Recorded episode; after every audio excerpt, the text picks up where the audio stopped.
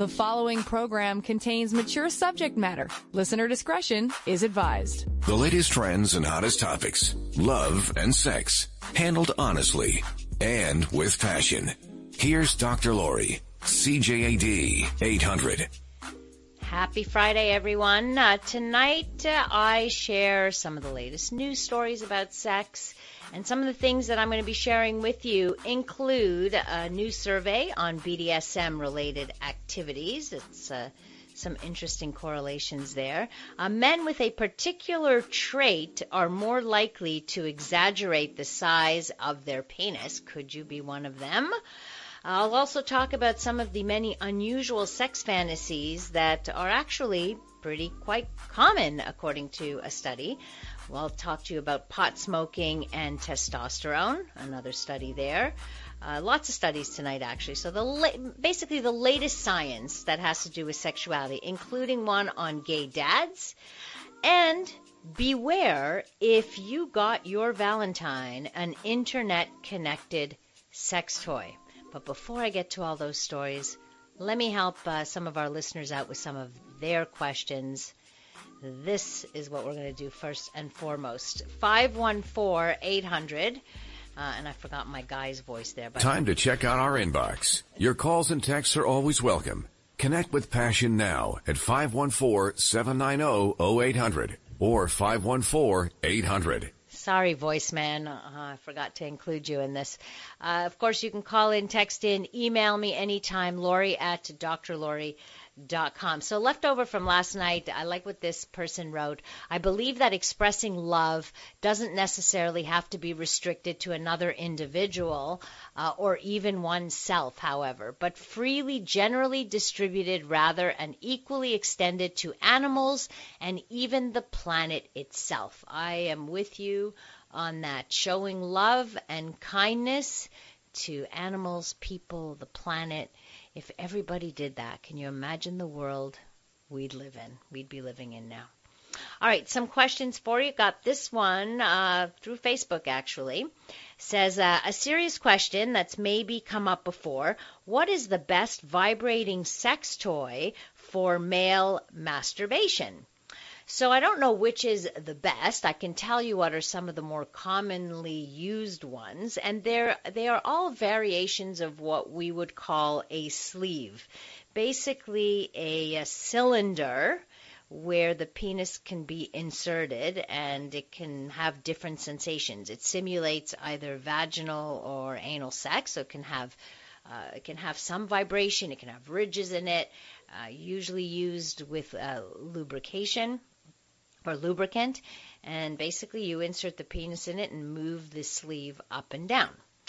Uh, there are also other things that are common for guys, which are penis rings with vibrating bullets, which those are, are good to use often with a partner too, because the vibration could help the partner depending on where you position uh, the um, the side of the the vibrating bullets. It's like a it looks the size of a bullet, basically, and it vibrates. And if you put it on the bottom, uh, not on top of the the penis, on on the facing up, uh, facing up would help your partner. Facing down would uh, may stimulate uh, the perineum of, of the of the guy wearing it.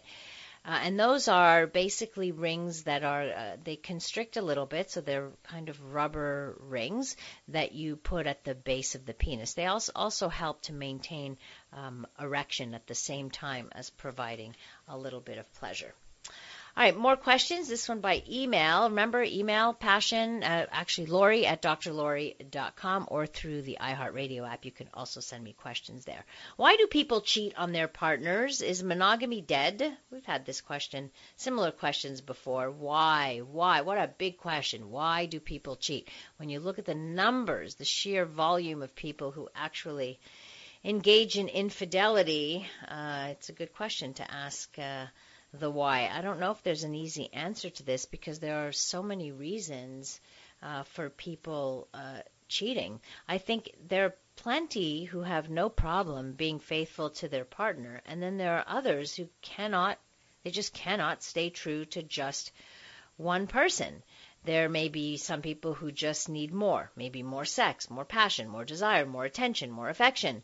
Uh, and maybe they um, they want to have their desired uh, some desires fulfilled that their partner uh, may not with. But if one partner uh, or one person in the relationship needs more of something, the first person they should discuss this with is their partner rather than go outside of the relationship and do it in a in a sneaky uh, way. Um, sometimes it's about sexual. Cut. In other words, two people's needs are uh, very uh, different, and, and even if they may love each other, they may not be uh, compatible sexually. I've seen that with, uh, for example, um, one person who really needs in the bedroom to um, to have a partner who is dominant and their partner doesn't like to be dominant and wants to be the submissive. And so it's sometimes very it is difficult to make that work although there are plenty of compromises that can be made and and plenty of negotiation uh, as well. So that's to me the key uh, element, and open communication is always key. And then there's always the option of discussing with your partner, which may go over well, may not go over well, of consensual non monogamy, which I'm hearing is far more uh, couples engaged in this, or at least I think it's always been around. I just don't think people talked about it so much, but now they are. So, and now we have a different word for it, which doesn't seem so um, out there, let's just say, or, or uh, doesn't feel as wrong as infidelity or cheating. Remember, infidelity is about a betrayal. It's about secrecy. It's about going behind a partner's back. Consensual non-monogamy, even though you're having sex with other people, it's consensual, meaning consensual between the two partners that are committed to each other. And I know a lot of people think, how can they be committed to each other and yet have sex with someone else? But you can be romantically committed uh, and not sexually committed as long as the two of you are in agreement of this. And that's the big that's the big caveat. As long as the two people agree. Uh, on the topic of sex toys, um, this person writes, a while back you were talking to someone, they mentioned a toy that was a something egg. I think it had a Japanese name. Do you recall what it was? You're asking my 55, almost 55 year old brain to remember. Uh, it's not going to happen. If anybody out there uh, can think of this, a sex toy. It was a sex toy for guys. I'll look for it. I'll, I'll look into it again, but I don't recall, uh, unfortunately, right off the bat. So if anybody else does, I'm sure some of you out there have far better memories than me you'll let me know. Uh, coming up, I want to talk to you about a BDSM related uh, survey looking at some of the uh, correlates, like what do some of these people uh, look like in terms of when, uh, whether they do it publicly, whether they do it privately. There's actually a difference, and I want to take a look at that, and of course, so many other stories, and want to hear your thoughts. If you have any thoughts on any of the stories I'm sharing tonight, of course, you know, you can always uh, interact with me at 514-800. Your relationship's on the line. Connect with Dr. Lori now. 514-790-0800. Passion. News Talk Radio. CJAD 800. Lots of stories to share with you. Actually, a lot of results of surveys. Uh, this week was uh, heavy on the surveys, or not just surveys, but actual studies published in uh, books or in peer-reviewed journals. So you know uh, these are quality surveys or quality studies. So this is, was a survey done on BDSM-related uh, activities. Um, don't have the journal where it was published, but I do have the uh, the authors of this. So if you want any more information about this, you can always send me uh, an email, Lori at drlori.com, and I'll give you the information if you're looking for more in depth. Uh, so, what does BDSM uh, stand for? Well, it covers a whole spectrum of activities within bondage, discipline, dominance, submission, and sadism and masochism types of uh, relationships. We still have quite a bit of stigma associated to this, but really due to um, people's lack of knowledge, really, uh, and the, the unfamiliarity with this kind of practice, and we still have a tendency to marginalize this type of se- sexual behavior. But uh, part of what we do on the show, as you know, once a month, we focus on alternative sexuality or kink, uh, kinky sex, part of it is to destigmatize uh, through knowledge, just expanding knowledge uh, within this uh, within this stigmatized group. So this was a study done in Belgium. So it was a Belgian uh, population, and they wanted to characterize certain aspects of uh, socioeconomic status and specific BDSM preferences of individuals who had different types uh, of uh, BDSM experiences. What they found was that people who perform BDSM in a community setting, meaning at BDSM clubs, events, things like that, are generally higher educated, are significantly younger when first becoming aware of their inclination toward kink oriented sex, and have a more strict BDSM role identity, meaning that they identify uh, either as a dominant or a submissive, more so than individuals who engage in BDSM related activities in a private setting, just uh, between their, uh, you know, their bedroom. Uh, the latter group, the ones in a private setting, display a more pronounced dom sub identification than individuals who only fantasize about the practice. And the data also indicate that BDSM interest is a sexual preference. This is this to me was the most important point here. Um, is a sexual preference already manifesting at an early age, with role identification profiles becoming gradually more pronounced based on the practitioner's contextual experience. So basically, they found that um, in regular language that they found that people identified with this quite early on. They knew quite early on, at an early age, that this was something, even, even though they couldn't quite maybe have words to describe it, but they uh, this was something that they eventually uh, grew into, but they re- recalled that they, they had a very early interest in these kinds of dynamics in, in this type of uh, relationship. So, what trait do you think makes it more likely for a man to exaggerate the size of their penis? You know, oftentimes we uh, people do research on, on this, right? They they want to survey uh, the size of penises in a particular region or compare it, but they can't go around measuring everybody's penis, so they rely on self-report. So this new study has revealed which men are most likely to exaggerate the size of their member. This was done at Clemson University, and they found that men who worry what other people think are most likely to say they have big penises. The researchers surveyed 166 male college students using a social acceptance test first, and participants also reported the size of their penis when erect. An analysis of the results revealed that men who were more concerned about social approval tended to say they had longer penises. The professor who led the study said the often repeated statement that the average size erect penis is 6.0 to 6.25 inches is a myth based on many studies in which men self reported penis size.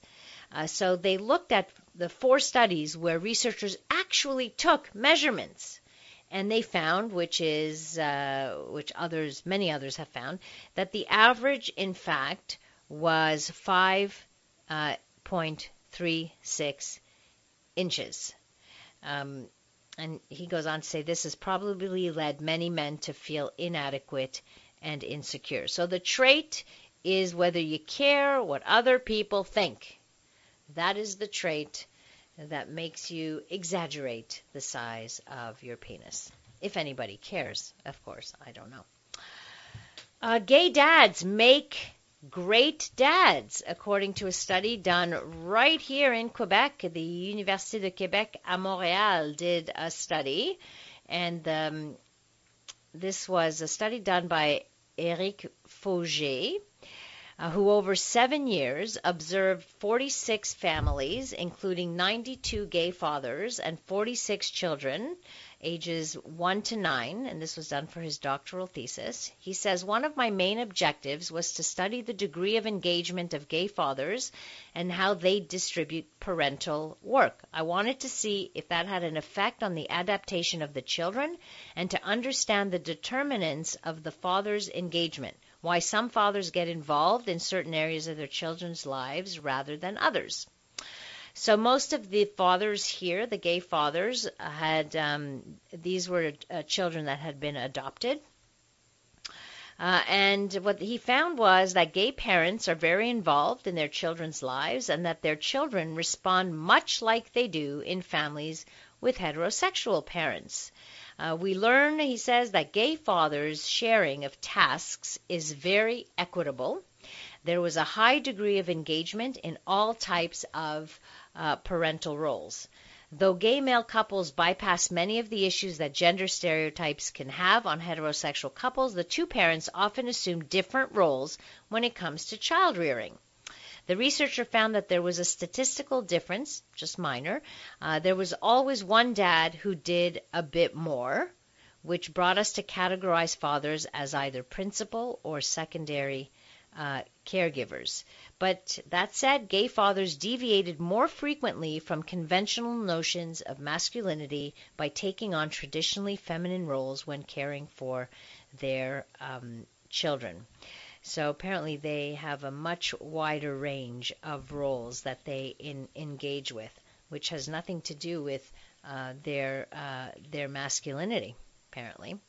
The engagement level of gay fathers in the study was determined by two factors a man's revenue, so men with higher revenue tended to be less invested in family life, and a father's degree of so called feminine traits. As he explains, these are arbitrary, culturally defined traits, but those with a higher degree of feminine traits were more involved with childcare. Uh, so I think this is interesting because we're talking about some of these men who, although they scored high on masculinity, as they did uh, some testing on that, they were still more emotionally demonstrative, tender, compassionate, warm, and gentle. And what does that tell you? Men are perfectly capable of these same so-called feminine traits. They don't have to be you don't have to be gay to have these traits as well right? So, um, what the the conclusion of this is, it shows that the idea of sensitivity as a feminine quality is false. Fathers can be sensitive, even with young kids. Men are not pre-programmed to be in charge of discipline and not take care of uh, the kids. And what they also looked at the children and the children's attachment, meaning how um, uh, how they how secure the children felt uh, and they found that uh, that attentiveness of gay fathers to their children was directly linked to the children's sense of attachment. So this, he hopes, um, will just add to the to the base of knowledge that's out there uh, for uh, people to be able to see the that they make excellent candidates for adoption. Even though here in Quebec, uh, gay uh, fathers or, or, gay individuals can certainly um, adopt, and that they are fully capable of taking care of young kids and can do a great job of it, and their kids grow up. Uh, so, similarly than if they were had been taken well cared for in a heterosexual relationship. So I thought I would kind of uh, dispel that a little bit. I want there's a lot I want to share with you tonight, and I hope we can get through some of uh, most of it. But uh, there's some weird and odd sex facts. I'm going to give you a listing of these. You may want to re-listen to this podcast after we uh, we finish the show, just to keep some of this. And these are kind of trivia questions, but they're all based on on research and things that we don't commonly hear that you might want to share at your next uh, dinner party and say, hey, did you know? Did you know this? Did you know that? We'll talk about that. And I do want to talk about internet connected sex toys. Those sex toys that you uh, you can control from a distance. In other words, where your partner may be in one city, you're in another, and you're controlling it remotely. These are known as tele, teledildonics, and we've talked about them on our sex tech show. But here uh, sh- share an interesting expose on these internet connected sex toys and the dangers that it can pose. So there's that story and uh, many others. But first, let's check in with our CJAD 800 newsroom. The following program contains mature subject matter. Listener discretion is advised. From the pleasure to the pain and everything in between. Passion with Dr. Lori. News Talk Radio. CJAD 800. I have some very interesting facts about sex that uh, you're going to want to hear. Some stuff that you don't just know instinctively. Facts all coming from stuff that has been uh, research. Did you know that women are more willing to commit adultery during their ovulation than at any other time throughout their cycle? Another fact most women who lose their virginity between ages 15 and 19 actually wish they had waited a bit longer. And those teenagers, uh, most teenagers lose their virginity, by the way, by age uh, 17. But those who have not lost their virginity by 24 tend to stay a virgin. I find that interesting. Uh, some people are wired to have more sex than others. Scientists are not entirely sure why it is, but it is true in both males and females. Some will want more, while others, others will want less. It just depends on how their brain is wired. Another fact contrary to what men and women are led to believe, the size of a man's penis fully erect is not really that important. Uh, for men, sex burns between 100 and 200 calories on average, uh, and for women, 69 calories. Does that tell you women, men do more of the work? Something like that. Um, let's see. Studies show that lower cholesterol is directly related to a better performance in the bedroom. So, another good reason to keep your cholesterol down. And for those uh, who are wondering if their grandparents are still having sexual intercourse, the answer is yes. Approximately a third of women in their 80s continue to have sex with their husband or boyfriend, as long as, of course, as they're in good physical health. Uh, humans are not the only ones interested in performing oral sex. Guess what other species likes to perform oral sex for fun? Wolves, bears, and bats. Uh, while many know that chocolate can be an excellent arousal for having sex, apparently the smell of pumpkin can help increase the blood flow to the penis to encourage an erection. So you can get a you can get a candle that uh, has the smell of pumpkins and put that near your bed. Uh, low blood sugar can easily cause harm to your love life as low blood sugar makes you irritable and less likely to want your partner.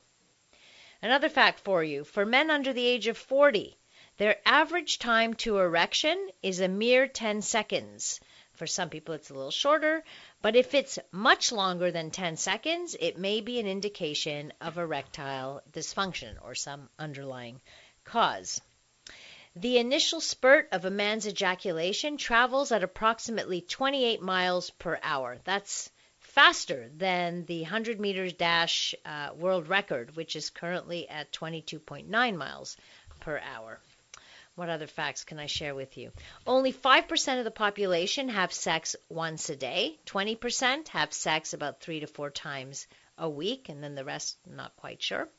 Uh, approximately 60% of men who get aroused have erect nipples.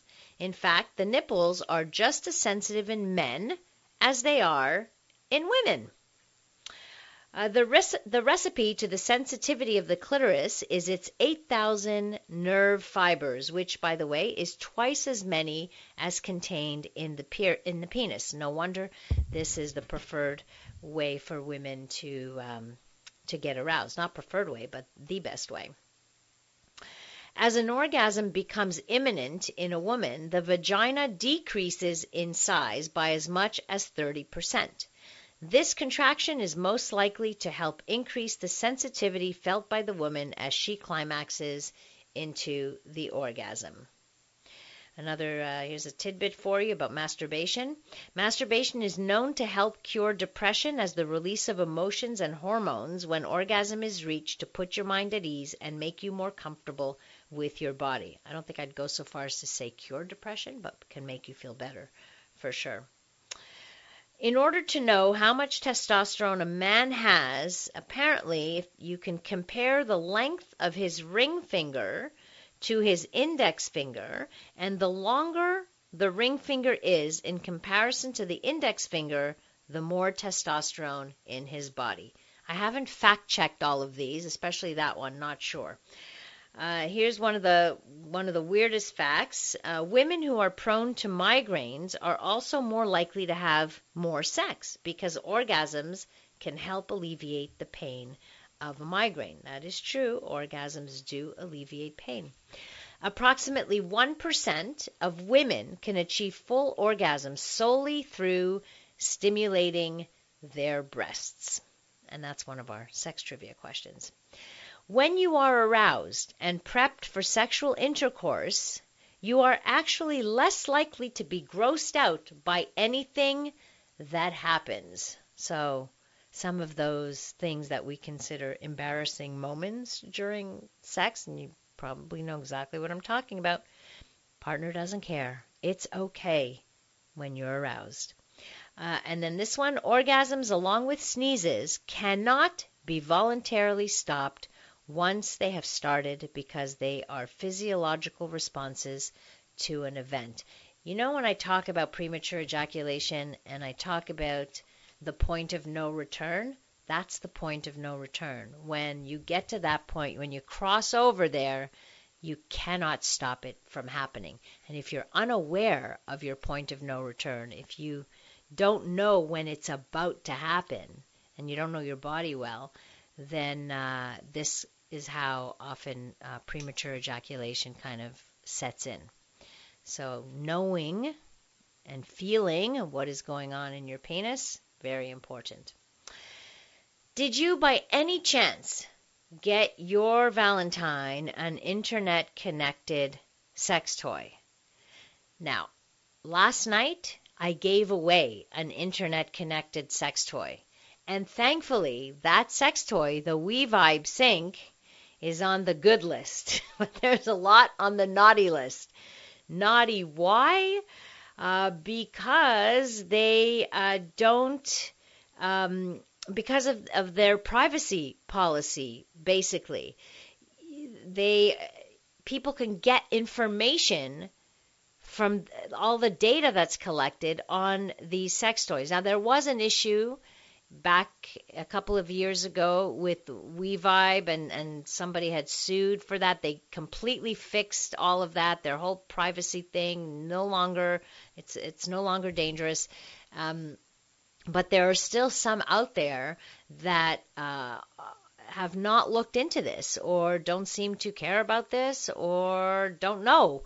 Uh, how to make these toys secure. So you're going to want to hear about that. I'm going to tell you what the risks are I, I'm talking for our sex tech guy, but that's okay. We'll probably talk about this next time he's on as well. Uh, but I want to highlight a couple of products and talk about why uh, that m- may put some of your information at risk, especially Bluetooth devices. But we'll we'll get to that. It's Sex Out Loud, and you're welcome to listen in. Passion on CJAD 800. All right, let me share uh, this with you. So you've heard of these uh, these uh, sex toys, right? The cyber sex toys where you can control them with an app on your phone. They're all the rage, really. Uh, a lot of sex toys, and they're high, usually very high-end uh, sex toys. But according to Mozilla, you're going to want to look out for things like whether the product uses encryption, automatic security updates, strong password requirements, an accessible privacy policy, and a way for the company to manage security vulnerabilities in its products. Would you even think of all that? Like to me, sex toy, okay, download the app. Like it wouldn't occur to me to think about all of these things. Uh, but uh, Mozilla considers these five things minimum security standards for connected uh, devices, and it kind of highlights um, some of the uh, the items here. So they looked at 18 different toys. Uh, that they assessed, and out of all of the ones they did, only six uh, were actually uh, passed uh, passed their test. One of them was the WeVibe Sync, which we gave away uh, last night. So uh, this is what I want to share with you: the risks. So experts have been raising the alarm about the teledildonic. That's the name of this type of sex toy. Uh, security risks for years. Poor teledildonic security could enable not just an invasion of your most intimate information, but even hypothetically, remote controlled assault, wherein an attacker takes over the remote app of a sex toy without its user's consent. Does this sound like so futuristic? To me, it really does. Uh, so right now, the only confirmed hacks have been done by security researchers studying this these devices, but the possibility of these attacks is real. So we still need to uh, think about this. As they say, many of these devices are being produced by companies that have never connected products to the internet before, and they have never had to worry about the pitfalls of big data collection or internet uh, security. So there are a couple things that really failed the test for Mozilla. The uh, Vibratissimo Panty Buster. Uh, so there was that, and apparently that easily, easily hacked. And why? And this is just one example, but because it has, it connects via Bluetooth, which is uh, apparently quite not, well, very not secure. No, you can't say that, but not secure uh, at all. And the device allows for remote access without consent. There's no encryption.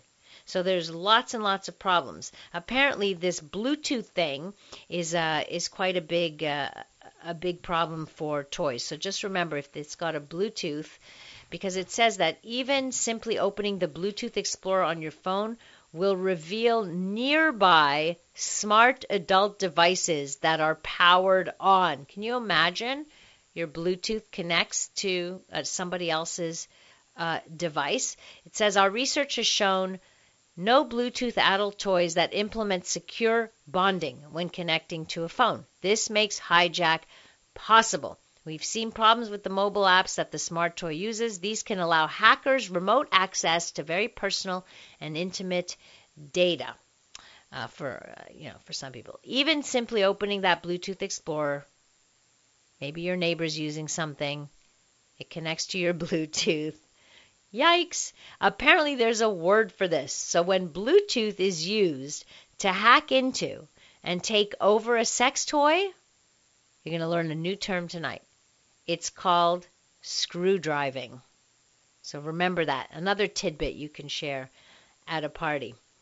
Uh, so make sure um, that you look at the security of any toys that you have. So they, they say the other thing too is that if a toy is given as a gift from one intimate partner to another, often the person using the device is not even in control of its setup. So your the partner may have set it all up for you. You, you have no idea what's going on. It says a lot of times technology is used to oppress people in certain types of abusive relationships. So, especially when technology is a gift, there needs to be a path to make sure the person who is using the product is the person who is in control of the data generated by the product. Things I would have never, ever thought of, ever thought of. Someone texts in, it would be very interesting to see a sci-fi movie on the hacking of a sex toy in use. That's that would make a great script, and we'll call it screw driving and and see. So interesting and scary at the same time, by the way. I found this study very interesting. Smoking a small amount of pot may boost sperm and testosterone, and apparently the researchers who found this were uh, quite surprised, simply because previous studies have linked heavy pot use with a slump in sperm production. The men in this study, however, were only smoking on average two joints a week. So there is a big difference for smokers who are smoking weed every day, uh, which could be detrimental to testicular function. Uh, but men uh, who had ever smoked marijuana had significantly higher sperm concentrations and, and, sperm counts, as well as higher testosterone levels compared to men who had never smoked weed. So it just compared those who had ever to those who had never. Uh, but then, of course, if uh, you go into the numbers, the, the sweet spot would be the two joints uh, a week. So that would be the average before it starts to have the opposite um, effect. So still beware. Too, it's like alcohol. Too much alcohol, same thing, has that negative impact. I guess that music means it's time for me to go. I was ready to stay here all night. Uh, thank you guys. Thanks for uh, tuning in and spending some time with me. Thank you for uh, a fun week with you. Um, I want to thank, of course, our technical producer, Dave Simon. If you want to connect with me on social media, you can do that at Dr. Laurie Betito. My last name is spelled B E T I T O uh, or through my website, drlori.com. Remember, you can send in your questions about sex, relationships, you want to talk something out, you want a referral, you uh, want to find out about therapy, sex therapy, psychology, uh, any of that stuff, you can send me an email anytime, lori at drlori.com. Coming up next on CJAD, the CTV National News. Have a great rest of the evening, a wonderful weekend, and remember to live your life with passion.